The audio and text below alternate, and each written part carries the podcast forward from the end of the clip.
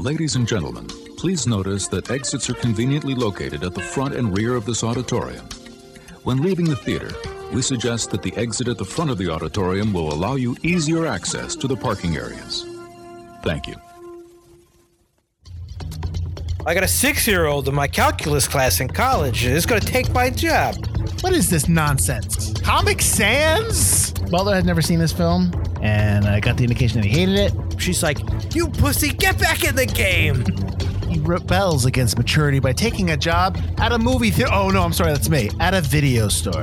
Well, this is now owned by Disney, so you're going to see a remake at some point. Hi, I'm Mike Field, I'm Mike Butler. and you're listening to the Forgotten Cinema Podcast. Each episode, we highlight a film that, for a variety of reasons, was forgotten by audiences.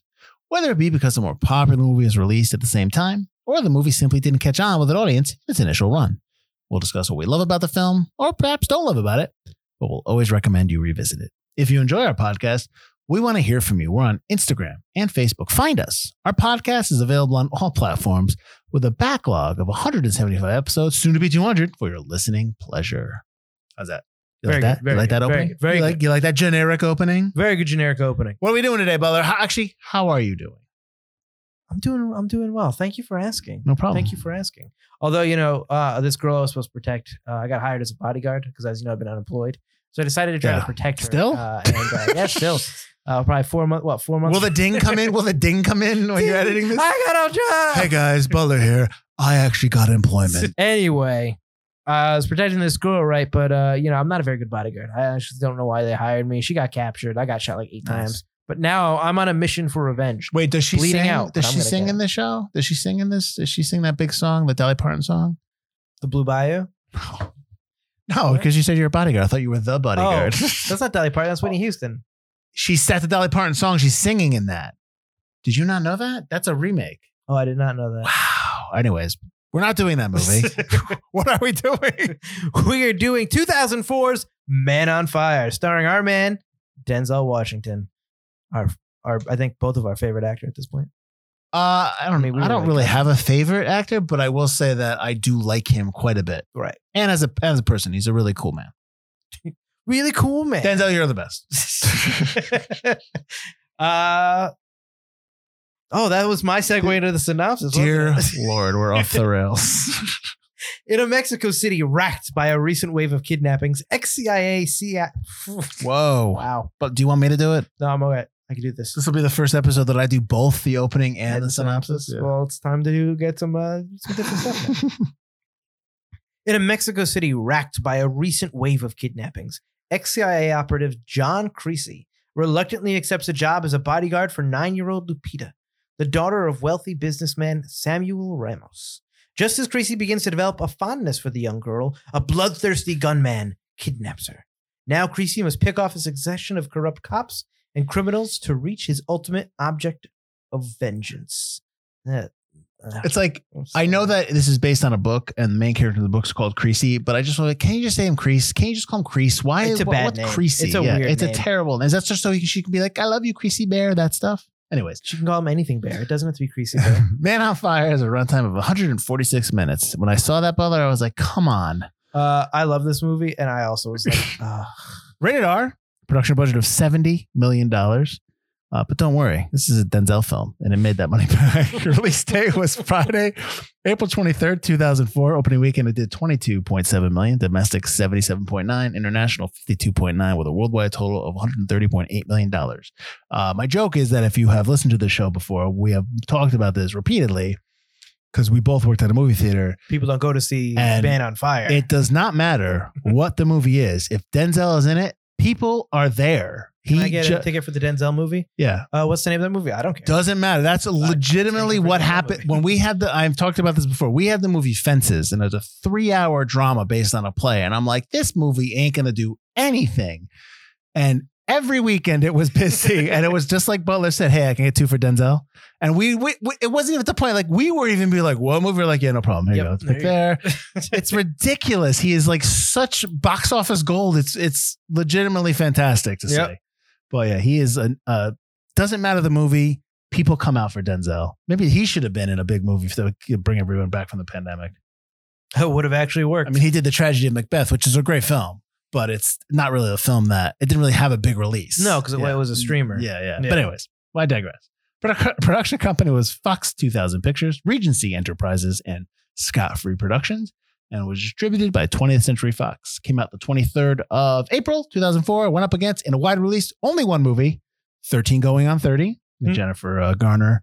Uh, going back to being young, which I actually I like that film. That's Or no, at she grows the big. It's she, the big film. She grows up. Yeah, She grows up like big. No, it's a, it's a it's fun. It's a good movie. You don't like it? You're not a I've only seen it once. I liked it when I saw That's it. good. Yeah. Uh, it had uh, Hulk in it. Um, the week after the 30th of April, you had Mean Girls. These are all wide releases, by the way. Mean Girls, Laws of Attraction, Envy, Godsend, and Bobby Jones, Stroke of Genius. oh, I How- don't know what the hell that one is. That is with, why do I want, it's not Jim Caviezel. Maybe it is Jim Caviezel. It might be, I don't know. I think, I don't know. I didn't see Godsend, but I did see Envy, Laws of Attraction, Mean Girls, obviously. I see Mean Girls all the time because I have two teenage daughters and they both wanted to see it. Um, the week week before the 16th of April, you had a wide release Kill Bill Volume Two, The Punisher, not the Punisher you all know with Jon Bernthal, but the Punisher with Jane. Thomas Jane. I yes. actually don't like. Oh, I actually don't hate that movie. Okay, and also Connie and Carla, and in a limited release, Young Adam. I believe Young Adam has Ewan McGregor in that. Connie and Carla is pretty funny. If you guys are interested in Connie and Carla, you don't know what I'm talking about. I have no idea what you're talking about. Nia Vardalos and uh, Toni Collette.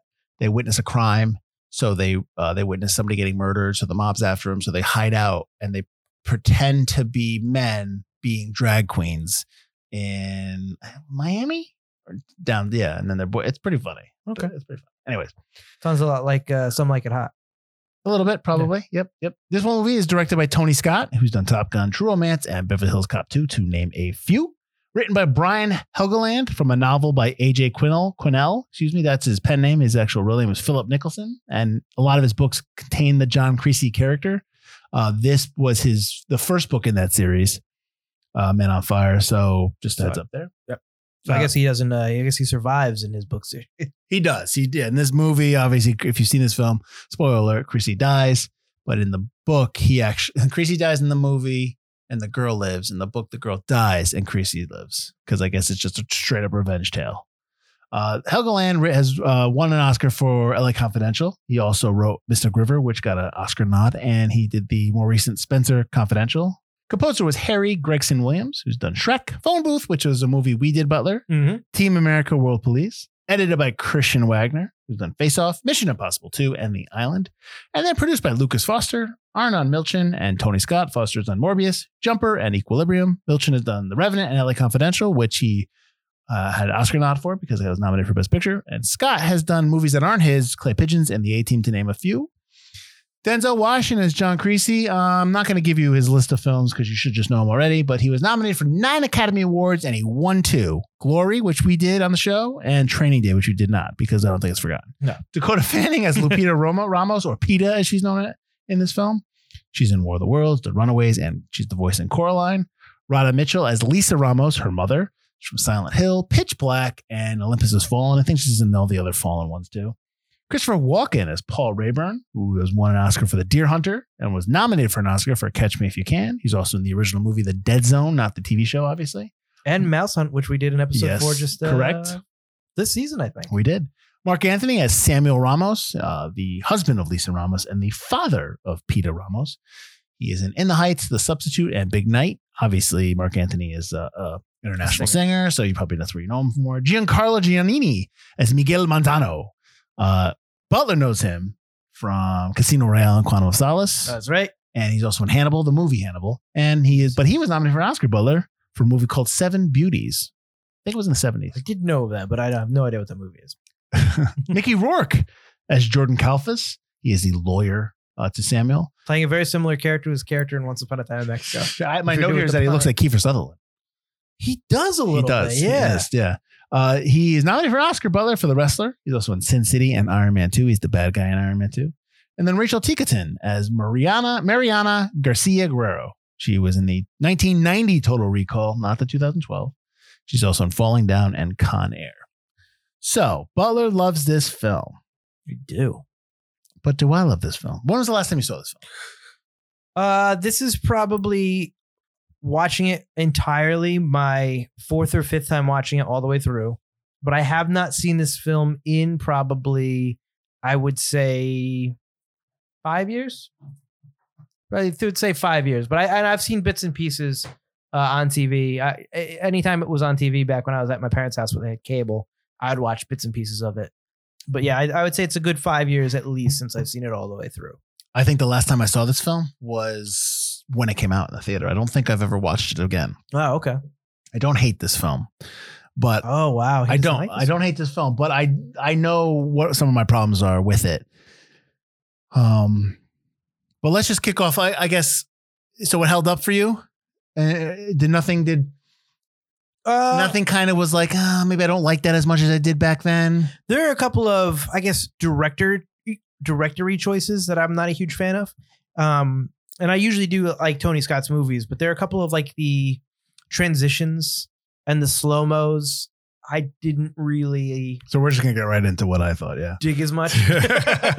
Those are your problems. Like some of that stuff, I was like, oh, that's kind of unnecessary. Which is funny because although I didn't notice it in this movie, the next movie he did with Denzel, which I think was Time Out or Out of Time. Oh no. Um, that took that took place down south and with the with the ter- with the ferry blowing up. Deja vu. Deja Vu, yeah. Deja vu. he and does that a lot in Deja Vu. He does it in Domino too. And I De- Deja Vu might be one of the few Denzel Washington movies I really don't like. Um, Yep. And one of those reasons is those kind of weird directing choices. So it's weird that I was like, oh, I think this movie is so good in my like I think this movie is so good that I was looking past that before, but watching it in a way where like obviously we're taking notes, we're a little more of a critical eye. Those are some of the stuff I watched. I was just like, I don't, I don't know if I like that anymore. I don't know if I like those parts of the movie. Not that that's like super distracting, especially if you're watching it for your first time. But when you watch it a couple times, you're watching it with a critical eye. It's like, why? I don't know. It's like trying to be poetic, and I just don't think. I feel like that's what he was going for anyway, Mhm. but I really don't feel like it was. So this is I Tony Scott has a, a lot of really good great film. True Romance, Crimson Tide's good. Mhm. Um, we did Spy Game. Yep. Um, but that's uh, Days of Thunder. I love Beverly Hills Cop Two is great. Top Gun, obviously. There's tons of films he loves. I like Last Boy Scout.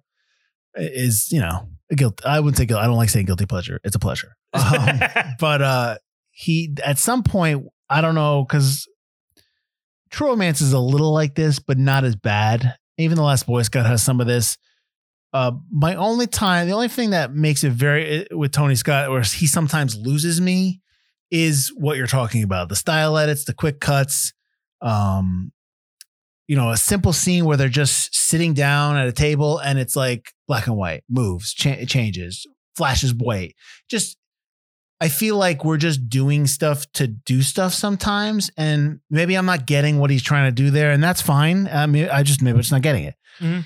I think if I drill down deeper, I'm sure I could, you know, pontificate on what it is.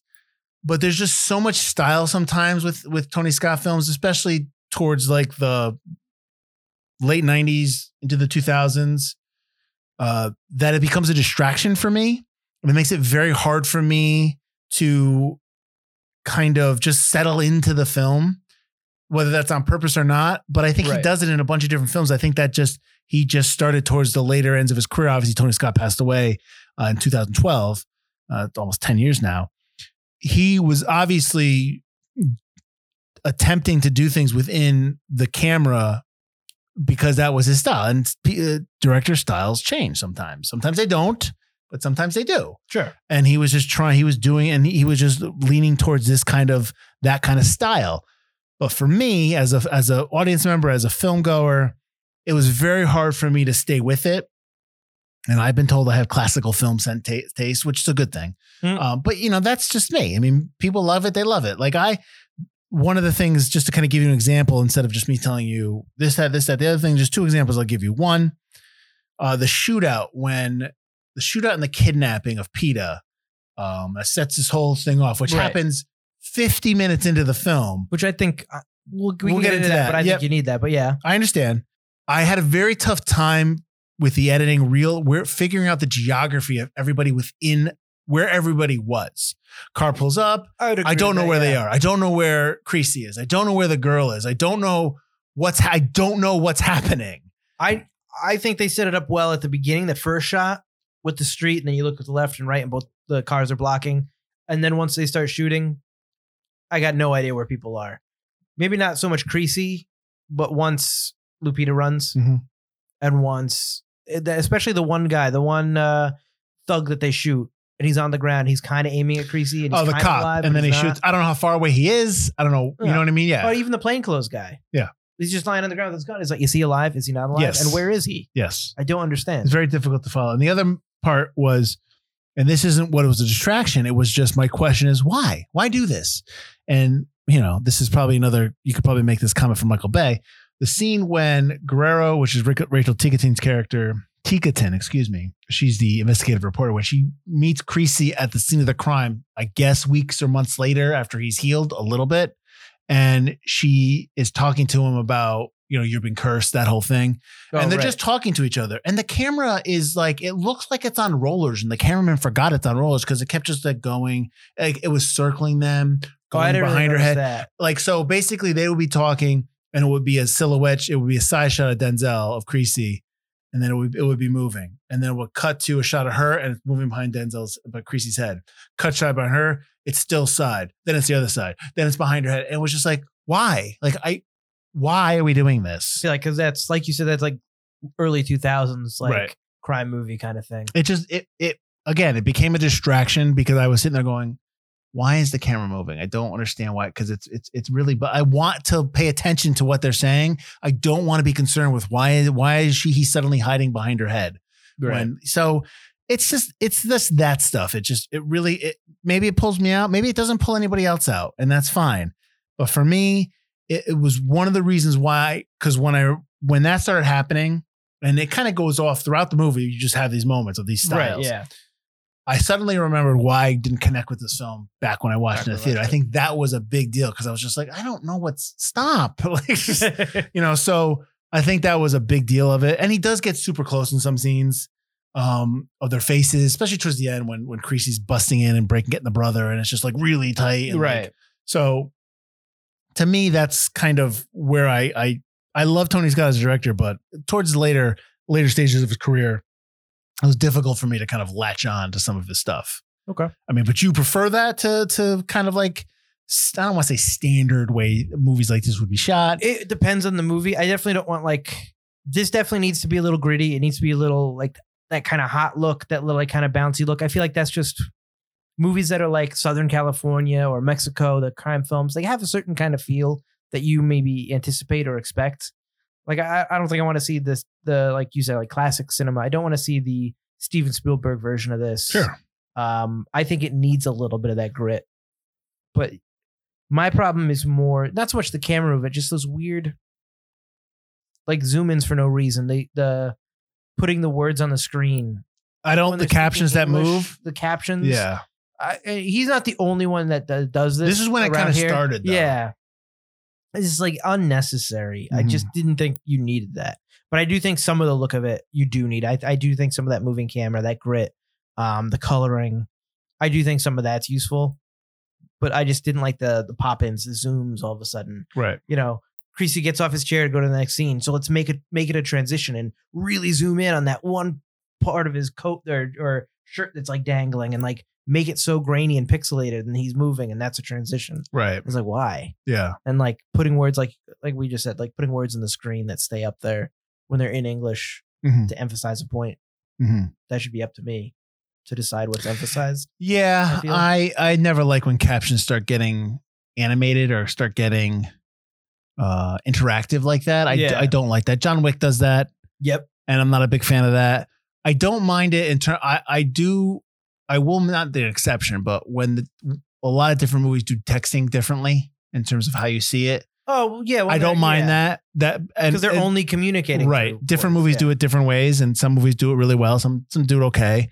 But yeah, when with the captions themselves, like you when they're going back and forth, I I'm not a fan. Yeah, and I hate captions on English. If someone's speaking English, I Oh right. I don't care how thick an accent they have. Understand what people are saying. Listen to the dialogue. I just I absolutely hate subtitled English dialogue. I'm sorry, Giancarlo Esposito is completely understandable. I don't need captions under his dialogue. Oh, oh, not Esposito. You're talking about Giannini, Uh, the guy here. yeah, yeah, yeah, yeah, yeah. Well, but I will tell you that uh, something that I mean, you're a millennial. Uh, a lot of millennials use captions now for shows and movies because they can't understand. They need it. They Yeah, need I know because they're all fucking dumb. Whoa, whoa, whoa! That's some heat. That's sorry, some heat. sorry, but you're stupid. You're stupid if you have to do that. You're dumb. If you can't understand what people are saying, you're dumb. You're not listening. Well, that's not their fault. That I mean, I will say this: that a lot of movies and TV shows now, maybe not back then, but now, the sound is mixed differently than it was back then. Oh, if it's a Christopher Nolan, I know, I You're know. gonna want to subtitle that. I know. Yeah. No, I don't care if the audience doesn't understand. I didn't. Re- I didn't realize that that dialogue was so important in films. Uh, I I know was- he didn't say that. I was but- on YouTube the other day. and It was a 17 minute video of this nerd just kind of defending his choices. Why you can't hear the dialogue in Why would you give that guy a view? Why would you give that guy a listen? So I was just like, I didn't watch the whole thing, but I was just like, where you getting? Oh my god, the whole thing is just like, are you in his pants? You're like in Yeah. Christopher Nolan's pants. Right Listen, now. Christopher Nolan's a fantastic director and a really good storyteller. I love the Dark Knight series. I love uh, Inception. No, I love I love most of his films. But what he said about Tenet is completely 100% wrong.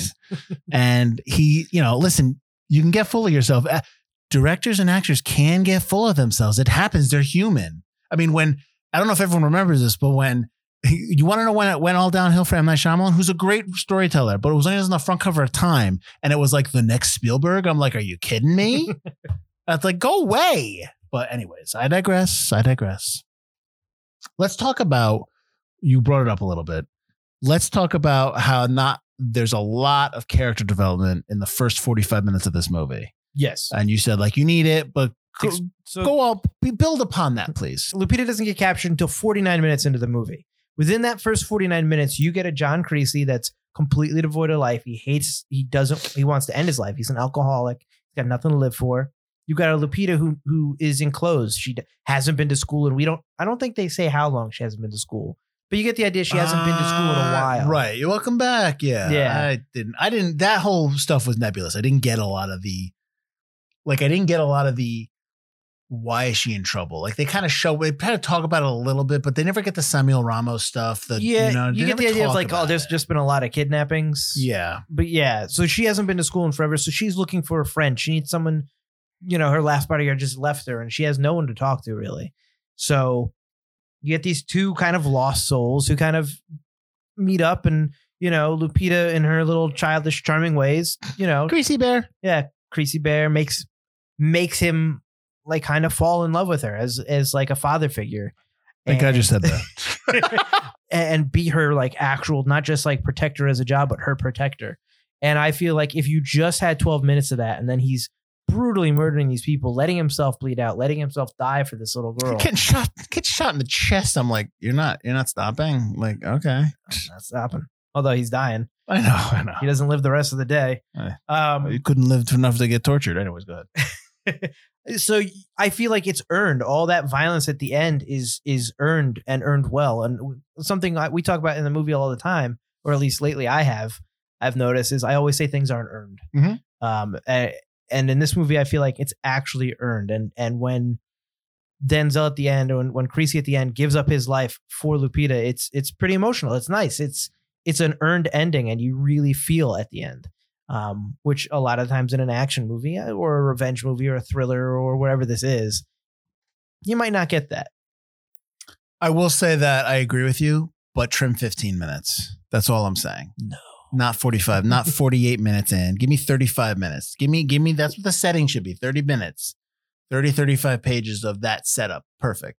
I also will say this, not to go back to the style, but it kind of reminded me. I wouldn't mind if the first part of that movie, the buildup, was shot classic as is. Not a lot of Oh, the and jump then get cuts. gritty when he goes And off then- the rails. And then yeah, and then you go off the rails with him, and that, I would be okay with that. that's that actually kind of a cool idea. Um, so you want to remake it for a third time? no, I'm good. Yeah, so the first time it was remade was 1987 by Scott Glenn. Which I didn't even know. I kind of want to watch that. Uh, Ellie Sh- uh, Schrock. I probably said that wrong. I'm sorry. And and starred Scott Glenn. So I don't even know how that would be. But anyways, um, I just yeah, I just think 48 minutes is a little too long because I was like, all right, get to it, get to it already. Um, so, but I I agree with you. I just think trim it a little bit. That's all. That's all. Just a trim, trim here and there. That's all I'm asking for. Uh, so yeah. What did you think of the Guerrero and the uh, Manzano kind of subplot? I didn't care for it. I thought there was a little too much of it this time. She's only there To uh, give- to give him information. Uh, because at my notes at the end are like, what are the cops waiting for? Like they're just letting him go in here, and then because they can't do it legally. Just A- let him. and then they have the tagline at the end. I, I love that. They can't go in legally, but yet you can have the, the entire police force is corrupt. Well, we can't go in illegally. Really? Just go in. I mean, you don't stop the corrupt cops. What does it matter if you do something legally? well because they're not the cops. Oh, they're the federal. They're the federal. Uh, they're the federal agency. right, right. yeah. But who cares? But anyways, um, I didn't. The ending, like when they have, just because we're cutting to it, we're talking about him. Like the ending, how Creasy dies. They do his John Creasy, uh, whatever to December 1956 16th. to Yeah, yeah. And then that fades out. We leave that same date, and then you see like that same day, Giannini shooting him, just shooting him in the pool. Oh, shot while arrest. Like, oh, I don't need this. I don't care about this. This doesn't. I didn't. I didn't care for. I it. almost thought it might have been added. Like, I didn't see any note about it, but added after the fact. Like test audiences didn't like the bummer that he didn't get away. That he, he- got away. that he got Yeah, away. Yeah. Although even if you didn't get that, because I totally forgot about that little tag. You, the whole thing is, you know that Miguel is on the case. Like he now knows where Well, to find the why guy not? Most part. How about let me give you another ending. The voice is there when they pick him up. Creasy gets in the car. He looks to the voice is talking to him about I'm going to do so much things to him. Creasy la- smiles, and then Creasy's watch goes off because he has that bomb up his ass that he did to the other guy and blows up the entire car. And kills Denzel ain't putting nothing up. I'm just ass. saying. I'm just saying that would be a better ending. You know, I'm just saying that would be a better ending. I like that Denzel just kind of fades. Just I, I, kind of like that he just dies. That is his mission is complete. He's no longer the patron saint of lost causes, which is why it falls off of him because he had a cause and then he kind of died. I like the symbolism there and stuff. See that symbolism where you don't have to actually like suddenly like zoom in and put like words on the screen. It was a close shot. though. Close up though. it was a close up though, Butler. It was a close. Up. Tony Scott has said that bef- during the he wanted people to experience this movie like a jigsaw puzzle. So that to me tells me that I'm solving something. I get it because you're he's trying to figure out who did the kidnapping, Sure, but then don't tell me that it was Samuel Ramos at the very beginning of the movie. which I, I had a I had a hard time believing that. Uh, Anyone would pay for their kid to be Yeah. kidnapped. yeah, I, I just had a hard time with that. I should be eating ice cream and watching videos all day. Yeah. Give me a break. And then they and then the lawyer's kind of working with him. I guess he's killed off screen because you see his headless body. I'm assuming that's supposed to be him in the pool. yeah, he's killed with the ninja Yeah, sword. but we never see it. So I'm just like, that's him. What's happening? Okay, Oh, I kind of figured because he's wearing the same blue that he was wearing the entire true. I time. just, I just was. It seemed like weird that it was off. It was off camera. And one of the notes I had was that Denzel and Rourke didn't get along when filming. But like, they didn't. They, what scenes were they in together? Yeah, I don't- There were no scenes together. So I I don't, don't know what scenes understand that note. Who doesn't get along with Denzel Washington? Right. Well, I mean, I can see that. Mickey, come on, Mickey Rourke's not exactly probably easy to work with. He- I know true. he's not easy to work with. I guess Christopher Walken and Denzel scenes together were highly improvised, which I like. yep. How long was it between when he gets out of the hospital when Christopher Walken heals him? How long was that supposed to be? I gathered it's only like you were like weeks or whatever. It's I- it's only uh, been like probably a week Okay, good. or days. I was giving it the benefit of the doubt No, no, because no. then Creasy has the line when he's like, "Revenge is a bit meal best served cold." Like you're not serving it cold. You're serving it right after you got after the incident. That's not the definition of cold. So I didn't get that. Like that's the thing. Like that's I think a lot of that stuff is thrown in there. Say this, and then they use it because there's a lot of Cool stuff. line. There's a lot of stuff when like like different moments too. Like when he's checking out the guns and he's like, shh, shh, shh, and then Right. just have this one shot of the woman and she's like, "If no one sees me, I'm staring agog up." Like Yeah. she's just staring at him. Like, what is this? Is she like a are you doing? is she an extra that just sees Denzel and she's staring at him? Like I thought we could get a picture of that. Well, that's Get the a thing. If like if it was Michael, if this was a Michael, if this was a Michael Mann movie, those would be actual uh, gun runners, and those would be actual people selling actual guns. and that would be awesome. Uh, yeah. but because it's Tony Scott, I don't know if they are or not. But if it was a Michael Mann movie, I'd be like, oh my god, he actually got new. Look at these weapons.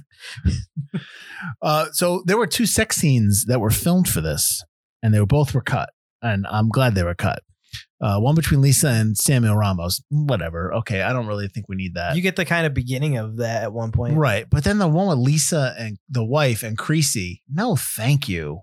I mean, like, I just did not in terms of like, ew, gross. In terms of that makes no sense to No, the movie. That ruins the whole plot of the movie for Right. sure. Yeah. right. I mean, I like the scene when, I mean, I, I like the scene when she comes in. He's like, I'm going to kill them all. She's like, you kill them all. Like, she, Yeah. I kind of, I, I, and I, I don't want to, I hate using this, but like, I've seen that done before, like, but better. Like, I just kind of think like the dialogue just kind of like, Well, I liked it because it wasn't all overly hyped. It was just sure, like but I like, but I, but maybe I want that more. Maybe I just I like that in movies, but that's fine. I enjoy like the, um, I enjoy the intention of that scene Right. because that's what I want too.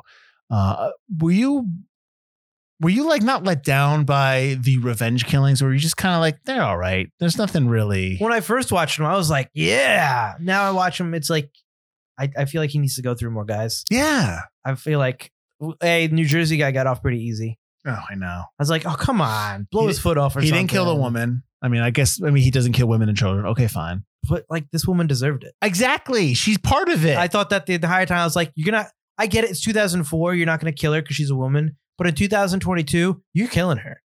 I'm John sorry. Wick's killing equal, her. Equal John rights. Wick's Yeah. killing her. John Wick's putting a bullet right in her head. She deserves to go. Uh, so I was a little mad he doesn't kill her. Obviously, I love the guy with the bomb in his butt. that was I wish- was that I in the wish poster? You had more time. Or not the Uh, poster. One of the Wasn't that part of the had it. trailer? Yeah. Yeah. Oh, that's a big part of the trailer. Yeah. Yeah. Yeah. Uh, I do like the fingers getting removed. When he's cutting like and the first guy. Yeah. Yep. Yep. Yeah, I like when he realizes he's going to die and asks for the cigarette. I just wanted more of that. Yeah. I feel like after Man on Fire, this was still around the time of the Shield, and the Mhm. Shield was doing a lot of this stuff too. Mhm, mhm. And then kind of everybody kind of went with that, like Man, it's Man on Fire and the Shield. Yeah, I Yeah. think inspired a lot of other things. So now we've seen so much other revenge stuff where we're just like, yeah, Yeah. kill him for killing your dog. Well, the revenge story is a is a story that's oh, it's a classic. It's a classic I mean story, and you root for it. You want yeah. it. Yeah. I mean, I'm like, Jody doesn't watch a lot of the films, but like she had seen some of the John Wick stuff. She's like, why is he killing these people? And I was like, well, because they killed his dog. And she's like, okay. so I was like, all right, yeah. Uh, so I think that after that, like we've just seen after this, there's been so much other stuff that's done more and gone further. So Right. when you're watching it this time, it's like, no, Creasy, come on, go further, come on, Mm-hmm. chop his dick off. all right. so I, and again, like you said, it is 49 minutes of buildup. I just say he trim doesn't that. get enough. He doesn't kill enough people. Right. I think you want to see more people get killed. I think this mo- this movie's way too long. Um, I said I, I said cut 15 minutes at the beginning. Like Mhm. so, I'm thinking this film should be about two hours. So you probably cut another 15 minutes within the framework of the. I think Uh, this could be 210, 215. If it's 210 to 15, it better be worth it. I just think it's it, it just drags a little. Just it just. I. What do you think of now? Do you think it was a good choice now? Not not you back then, but now that she survives. No, Okay. I didn't think it was a good choice back then. I don't think it's a good choice now. It, se- it it it adds thirty minutes to the movie because it's But- it's over, and then all of a sudden he finds out she's alive when he's on the phone. He's trying to get him. right. It, it adds to the movie. Oh, it doesn't add 30 minutes, but it doesn't add that. Go back and look. I don't know if it adds in- any time because he'd still have to kill the voice after that. But the voice. Well, I'm saying the I voice. would The voice say- should have just been there. But if uh, Lupita isn't dead, if Lu- or if Lupita is dead rather, then Creasy has to survive. So it's one or the other. One of them has to be um, alive at the end of the film. Right. So I don't think Creasy could die at the end of Man on Fire if, like, which, which is I guess what the novel does. Lupita dies. Creasy goes on to be in eight different novels. Well, he uh, he the entire he goes off and kills him. See, I think I don't know if the book because the fact is that this has happened already to him. Like uh, uh, like some he he let somebody die. Like uh, maybe that's in the book. And Okay. that's why he's like this. He let he let somebody down, a family, maybe not another kid, but a family died under his protection. I don't know what it was. Okay. And he let so I think that's why he was a broken man. I, I think so. I'm that might I might have been remembering that wrong, but uh, I I think it's nobody wants obviously her to die. You know what I mean? Like in terms of you don't want to see a kid. That, but honestly, yeah. if we're being realistic in real life, She would've she's been- she would have been murdered. Well, as he says, it doesn't make much business sense to kill her. At the same True. time, she would absolutely be sold into slavery. Oh yeah, no, she he wouldn't have her if he was a That's- yeah. businessman. He would He'd have have made to go money off find of her, her. yeah. Yes, I can't get her right away. I've she's already sold gone. her, Yeah, yeah, she's gone. She yeah, would, she would not come back as as innocent and uh, safe as when he finds her in right, this film. Yeah. right. You're yeah, uh, absolutely. I agree with that. But that's not the. I mean, I don't know if you get this movie now, you probably would get that. Like she was sold off. He's going to like what's the Oh yeah, Well, that was happening to Taken. yeah. And Taken, they Yeah. do that. They were that she was pretty much being sold, and he stopped yeah, that. she was being sold. Two of Yeah. her other friends were already drugged up and Yep, gone. yep, Yep. yep. That's how it would have been. Uh, but I do think that if she wasn't alive, Creasy would have to survive because you just have to have somebody have that redemption. You know, there has to be a there has to be a point to all that killing. Do you like the the stuff around the bullet? How okay. I do like this Go ahead. blood stuff. So at the beginning, he tries to fire a bullet. He can't take it anymore. Which I didn't realize that he tried to kill himself. Because Oh yeah, partly because of the Of of, the the, of the cuts. I'm the just cuts, like, wait, yeah. so what happened? it wasn't so clear this time when I saw it, but I it didn't bother me the first couple times. I feel like also this style has kind of gone away, the craziness, and this was very early 2000s. well, you get a So lot in the of early it- two thousands, I was like, oh okay, I get it. But now I'm watching it going. you get a more weird. tempered version of that with Bay's films. Yeah. You know, a tempered version. You still get it, but you get a more tempered version a little bit. Uh, I'm trying to think like you, but like Simon West did a lot of this stuff. Um, a lot of the people that came out of that one production company where they were just making these type of films. Right. Um, but go ahead, yeah. So, So- the bullet. But he has the bullet. He can't take it anymore. This is when he first gets the job as the bodyguard. Realizes he's not going to be that great at it. Puts a bullet in his chamber of his nine millimeter. Puts it against his head. Nice. Puts it against his head and tries to blow his brains out. And obviously he can't do it. The gun doesn't uh, misfires. It misfires, yeah. So he calls Christopher Walken and goes, you know, sometimes you know bullets don't lie or uh, whatever.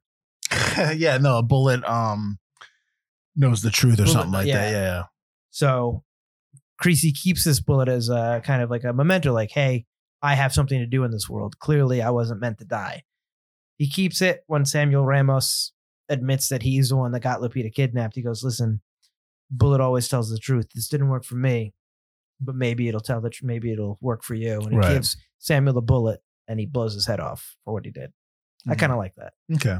No, him. Yeah, I the, the Samuel stuff. I just I don't understand. Like he's so stupid for thinking that that was that was a good plan. Let me kidnap Oh, my yeah. daughter, steal his money, blah blah blah. Okay, I want to go back to my uh my rectal bomb ending because I forgot this. I forgot this note in the original ending. Creasy does not die in the car on the way to the voice's house. The two meet and chat for a while about the price of human life. Creasy continually looks down at his watch. When the timer reaches zero, Creasy smiles and the entire house explodes. This implies that Creasy used the rectal bomb that he used on Fuentes earlier in the film, but Scott cut the scene because he felt it did not fit with the tone of the film. So it was in the movie. It was I don't I don't think they shot it. May, maybe it was in the script. Yeah, so I'm just saying, me and Tony Scott were on the on the same page. he cut it because he didn't like the tone of the film. I think you don't like it because you don't think it fits his character, right? No, I don't think if it's. The I mean, of the I- film. I- I, think it, what- it becomes more of like a, a Bruce Willis Die Hard kind of action movie kind of ending. Yeah, he chooses his own death. Yeah, but it's like a wink to the camera kind of. I don't It, know. he didn't say winks to the camera. Creasy looks to the camera, smiles. Gotcha. it's the it- he's got the face on him that Jeff Daniels has in Speed when he looks at the bomb. That's my favorite. I I mean he gets blown up, but I always remember the look on Jeff Daniels' face when he looks at the bomb in Can he Speed. And he's it? just like, oh god, that's what's wrong with me. this is why we got to end the podcast. You're Aw. sick, Field. You're sick. I'm disgusting. How about don't talk about disgusting? How about that? Creasy just goes into a public pool and bleeds out everywhere. I thought the like, same I'm thing. sorry, Every but like, you can what are we doing here? Like, the, Chlorine will fill. hey Yeah, man, don't go will that. swimming. That guy's here again, and he's bleeding. Yeah, I got to shock the pool again. You guys can't swim in it for a couple man, you gotta stop coming in this pool and bleeding, man. it's like I'm just like, come on, man, get out of the pool. I like. uh He does have a couple of cheesy action star lines that I kind of I really like. Okay. I like. uh Okay, my friend, it's off to the next life for you, Oh yeah. but I guarantee you won't be lonely. Oh, that's good. That's funny. I mean, that, that's a good line. I like forgiveness is between them and God. It's my job to arrange the meeting. Yep, that's good. Now he does that because he's he's standing in a uh, apartment building about to shoot an RPG in the middle of the road to blow up this car.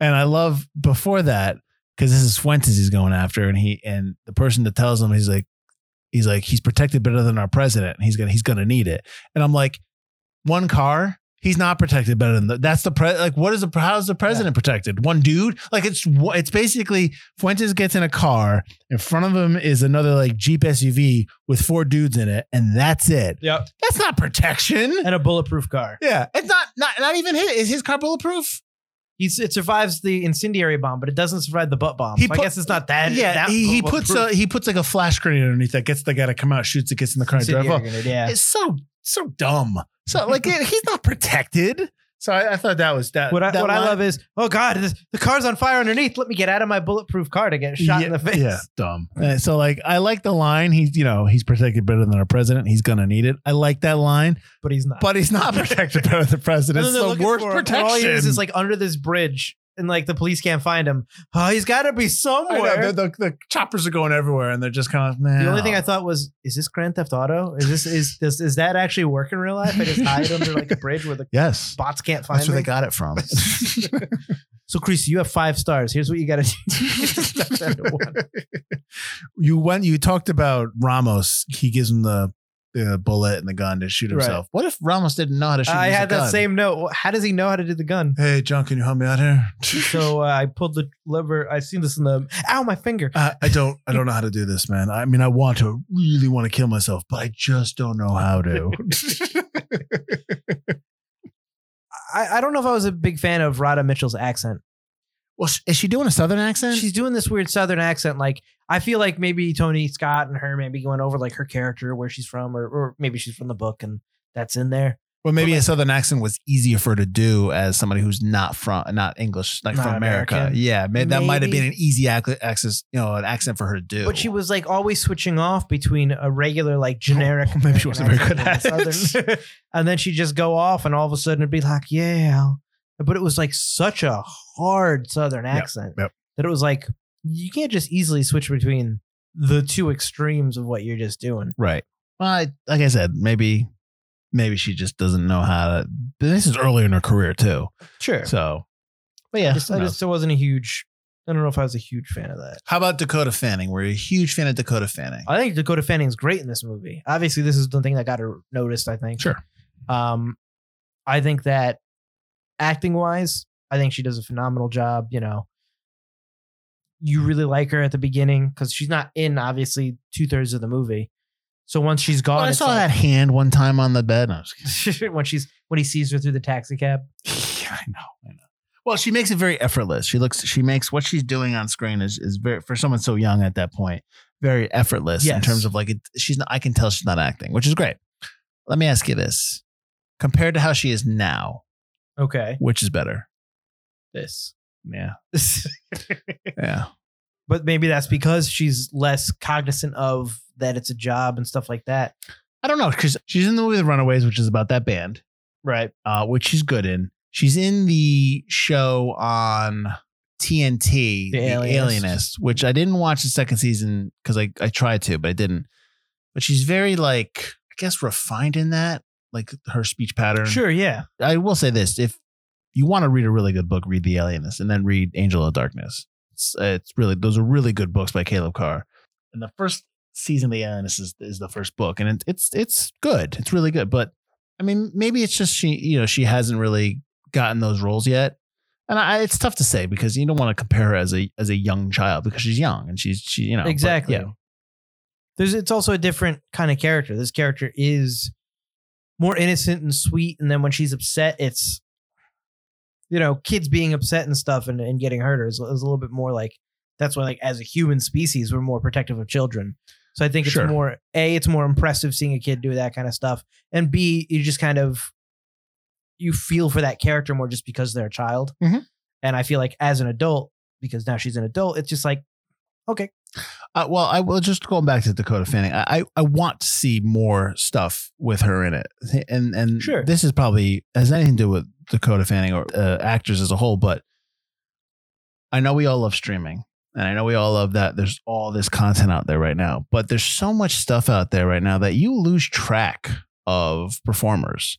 And there are people that are in TV shows or limited series shows that are on Apple Plus or Peacock or wherever and you don't know because you don't have those, Right. those shows or those streamers that you you don't realize that they're doing all this other work and i feel like i mean it's a double-edged sword would they be doing all that work if there wasn't the streamers or would you see them more in films like would they be in a bit more films that come out would there be more of a bigger exposure for them do you know what i mean I understand. so I'm wondering if that has something to do with it because I I just talked about the TNT show, The Alienist. Who watched that? You know what I mean? Not enough people because Right. right. get a third season. It's also limited in, in what it could do because it was so it was based on those books and and, and whatnot. But yeah, Right. but like that's what I'm saying. Like I TV is great, but TV is still TV.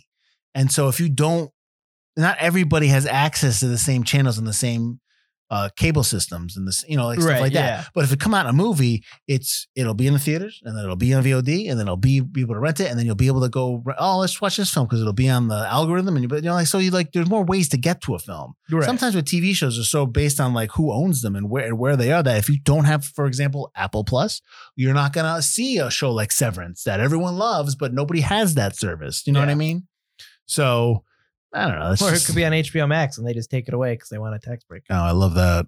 well, well, listen, they they're doing a business there, but I get you. But or they or like let's say like HBO Max, what Paramount. Paramount owns in. Oh, do they own Indiana Jones? No, Disney owns Indiana Yeah, Jones. Disney okay, owns but then Disney sells it to Showtime or Star so they can run it for a month on their network, and then they pull it from Disney Plus. It's like that's bullshit. Like stuff like that. They play those games. Yeah. So like stuff like that, you just kind of miss out. But anyways, that's I'll get off the soapbox um, we'll, we'll get back to uh, this show. Did you know that I told you that it made 138 million, 130.8 million worldwide? yes. But did you also know that it made 123 million in DVD, VHS rentals, and sales in the U.S.? That's pretty good. And again, that's the Denzel Denzel, yeah. Denzel. yeah, absolutely. People probably go to Target and just see the DVD on the shelf and go like, all right, um, not 100 pick percent that up. No, very good. Did you see a Washington State in character on the set? Did you see that note? Oh, I didn't see that. No. Yeah, so I guess he stayed in character, went on set, um, which I guess all right. He worked for with a voice coach for three months to learn American accented Spanish, and he speaks Spanish rather well Okay. this. And then he spent ten days with advanced weapons training specialists for the role, which ten days. That's it. No, I'm just kidding. so yeah, so he. did- I mean, I don't. I mean, usually we don't. I never get that note that he stays in character on set. Um, No, I've never heard that roles. before. Yeah. But but but also, I don't really think that this was. I mean, he's not the type of actor that I think that loses himself in a role. It's always Denzel doing a role, which is fine. sure. Um, but he does. He is morose and depressed for a, lot of the film, so maybe that's part of that. Just kind of like staying in that mindset, staying sad, and just kind of like being. Maybe there's something like that. Maybe That's there's true, yeah. To that like that. And I know I talked about Helgeland wrote this script, but he didn't want to write this film because he because um he didn't want to write this movie thinking he might direct it. But then the producers told him that Scott might direct another movie. So basically they lied to him. So he was he he doesn't like to write movies he's not going to direct. Right. And then they were like, well, you know, maybe um, Tony Scott's probably going to do this other film, so don't worry about that. But then, you know, he actually ended up doing this film. So Yeah. he wrote it. But they also had uh, somebody else worked on the screenplay revisions, Harry Henry Bean, who did The Believer and Deep Cover, and so he did some, you know, uncredited rewrites as they as they're known as. So, let me ask you this question: Okay. Who are you recommending this film to? Uh, well, I would say Denzel fans, but I feel like most Denzel fans have seen this film. Do you think this is too? Because it's only- it's been nineteen years, almost twenty years. It's been almost 20 years. Let's all been almost 18 nineteen years, years yeah. because it's twenty. Yeah. Well, yeah. Do you think that this film is too is not not that it's forgotten, but it's too it's too recent to be forgotten? I think that anybody, most people that would be my age or younger, maybe haven't seen Man on Fire, Sure. uh, or at least haven't seen it. Maybe saw it on TV, on like FX or something, where it's cut cut up, and you definitely didn't see the full version of the film. Mhm. And I think that that's kind of who I would recommend this film to. Oh man, I, I love Denzel Washington. Have you seen anything from before? And it's like maybe, you know, stuff like Philadelphia is is going to be a little. hard pressed for somebody in, with a modern sensibility to kind of watch because maybe it's a little slow or too dramatic for most people, the average watcher. Like start with Man on Fire, watch Man on Fire, and then go watch some of the rest of his movies. Go backwards from there. I feel like that's a good starting point when you're talking to maybe a more modern audience, kind of uh, casual moviegoer. Mhm. Not deja vu, like you said. Like you don't like Not Deja Vu. Deja would be the one movie I'm like. if What about Two Guns? Do you like Two Guns? I, I really like Two Guns. Mhm. I thought Two Guns was really good. I was surprised how much I liked that. Um, but I think that this is a good starting point for Denzel fans or people who like Denzel but have only seen more modern stuff or, or want to watch or want to get into Denzel movies. Heck, Everybody talks about how good Denzel is. Well, watch Man on Fire, watch Training Day, and then kind of work back from there because I feel like those are very accessible to a general audience. Mhm. So why is it forgotten? I feel like because, like you said, with streamers and stuff, I feel like this was on TV all the time. Now it's not. Mm-hmm. I feel like Denzel is somebody who does movies all the time. He just always puts out films. Um, and I, he, he got this role because he went to the doctor. I saw that. I like that note. He went to the doctor, and in the waiting room, Tony Scott was sitting there, and they were like, then they were chatting up, and then he was like, "Oh yeah, I think I, I, I think he'd be good for this role because he was gonna give it to Russell Crowe. Yeah. He offered it to Russell Crowe, and Russell Crowe's like, "Did you see Proof of Life?" He's like, "Been there, done that, mate." So go ahead. um, so I feel like maybe that this is a good starting point, but I feel like a lot of people my age or younger just haven't gone back and watched these movies, and that's why it's forgotten. I feel like Denzel Washington has such a huge filmography that a lot of the stuff he does that's not more recent just gets swallowed up. Like if he doesn't win an Oscar for it, maybe even even Fences, I would say in a couple years' time would be a forgotten film. I don't see that talked about anywhere. Well, that's- I think that's a he directed that too. Yeah, I Uh, feel like he just that's a such that's a huge hard work. right. No, of course. I mean, tragedy Macbeth is not going to get a lot of. I think a lot of replay. You're not going to get a lot of people like going back to that because No. it's so it's a great film, but you have to. I understand if people don't like it because they don't like Shakespeare. It's a very minimalistic style film, so it's you know it's it's not on sets, but it feels like it's stagecraft, but it's you know it Right. feels like that. Um, and you like again, it's it's it, it might not be your cup of tea, so people probably won't go to it. Um, I, I kind of uh, I agree with what you're saying, but I also think that the same reasons that I had problems with it, I think I think a lot of people are turned off by the style. I think people love. See, the thing is, people love Top Gun. They love Days of Thunder. They love a lot of Tony Scott films, but they Mhm. don't know they're Tony Tony Scott films. Do you know what I mean? Like they're just good because oh, there's just good action, there's good I would agree dialogue. You know that, what I mean? yeah. but I think once I think he developed Tony Scott developed a style, and I just don't. I think his style I, polarizing is a strong word, but something a little less like than polarizing. It's not. I think his style is not for everybody, Sure. and I think that you know it, it, it might work, it might not work. I think that when you choose style over substance, sometimes you're going to turn off your audience, and they still do well. I'm not saying his movies don't do well. Enemy of the State did well. He did that as well. Yeah. Um, I just think that Enemy of the State has a lot of this too. That Oh yeah, stuff, no, yeah. but I think that in terms of lasting, in you know, people going back to it. yeah. I mean, people go. People always talk about Beverly Hills Cop 2, Top Gun, Days of Thunder. Do people really talk about Days of Thunder that much? They should, yeah, but they I think you talk about Days of uh, Thunder. listen.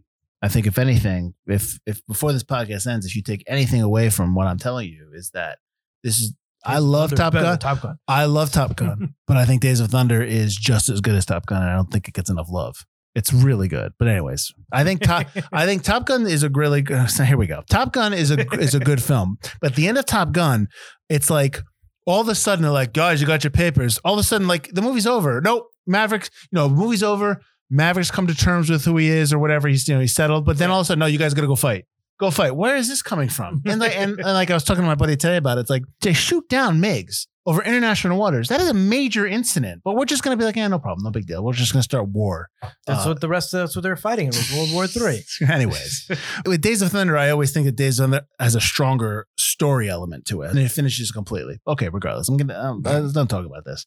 Um, but yeah, no, I, I think that the style really puts a lot of people off. Not a bad way, just kind of, yeah, it's all right. I'll, I'll watch something else because it does get to me. It gets confusing, and like I've already laid out, and I think for other people, just maybe they're just not into it as much. I mean, maybe it's tough to find that substance through the style. Okay. Do you know what I mean? Yeah.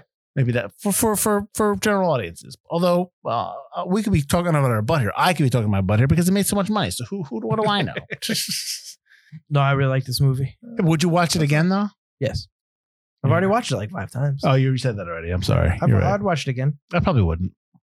Good for you. I mean, if someone said like, "Hey, I want to watch Man of Fire," I'd be like, "All right, fine, let's watch it." But I don't. there are probably hundreds of movies that I would suggest other than this. I mean, I'd watch John Wick all the time. But that's different. That's yeah, it's a different. They killed his yeah. dog.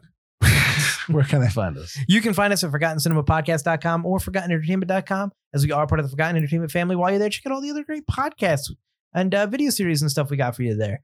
Uh, and uh, while you're listening to us, wherever you're listening to us, give us a like, rate, subscribe, all that good stuff. And join us next week as we're going to be watching a movie that I honestly only remember maybe five minutes of it. I remember liking it, but I don't know. We'll see. That's great. We're watching the 1988 movie A Night in the Life of Jimmy Reardon with River Phoenix. And Matthew Perry is in this movie. yeah, he just wrote. A, uh, well, when we're Yeah. recording this, he Yeah, was just writing about this Yeah, movie Moron. and made some stupid statements. Yeah.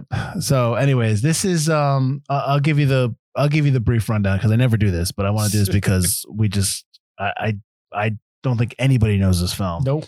A charming womanizer has to find a way to get eighty dollars to elope to Hawaii with his one true love, or else go to his father's chosen business school. So yeah, it's a night in the life of Jimmy Reardon. Is this an 80s comedy? 1988 drama romance. It's a drama romance. It's an hour and a half. All right, deal with it. All right, all right. I remember really liking this film when I was younger, so we'll see. I hope we can find it. uh, it says I can rent it on Prime Video, so at least we can rent it, Butler. All right, good. It's not from the 90s, so we're all right. 1988. All right, that's next week. Uh, until then, everyone have a great week. I'm Mike Field, I'm Mike Butler. and this has been Forgotten Cinema.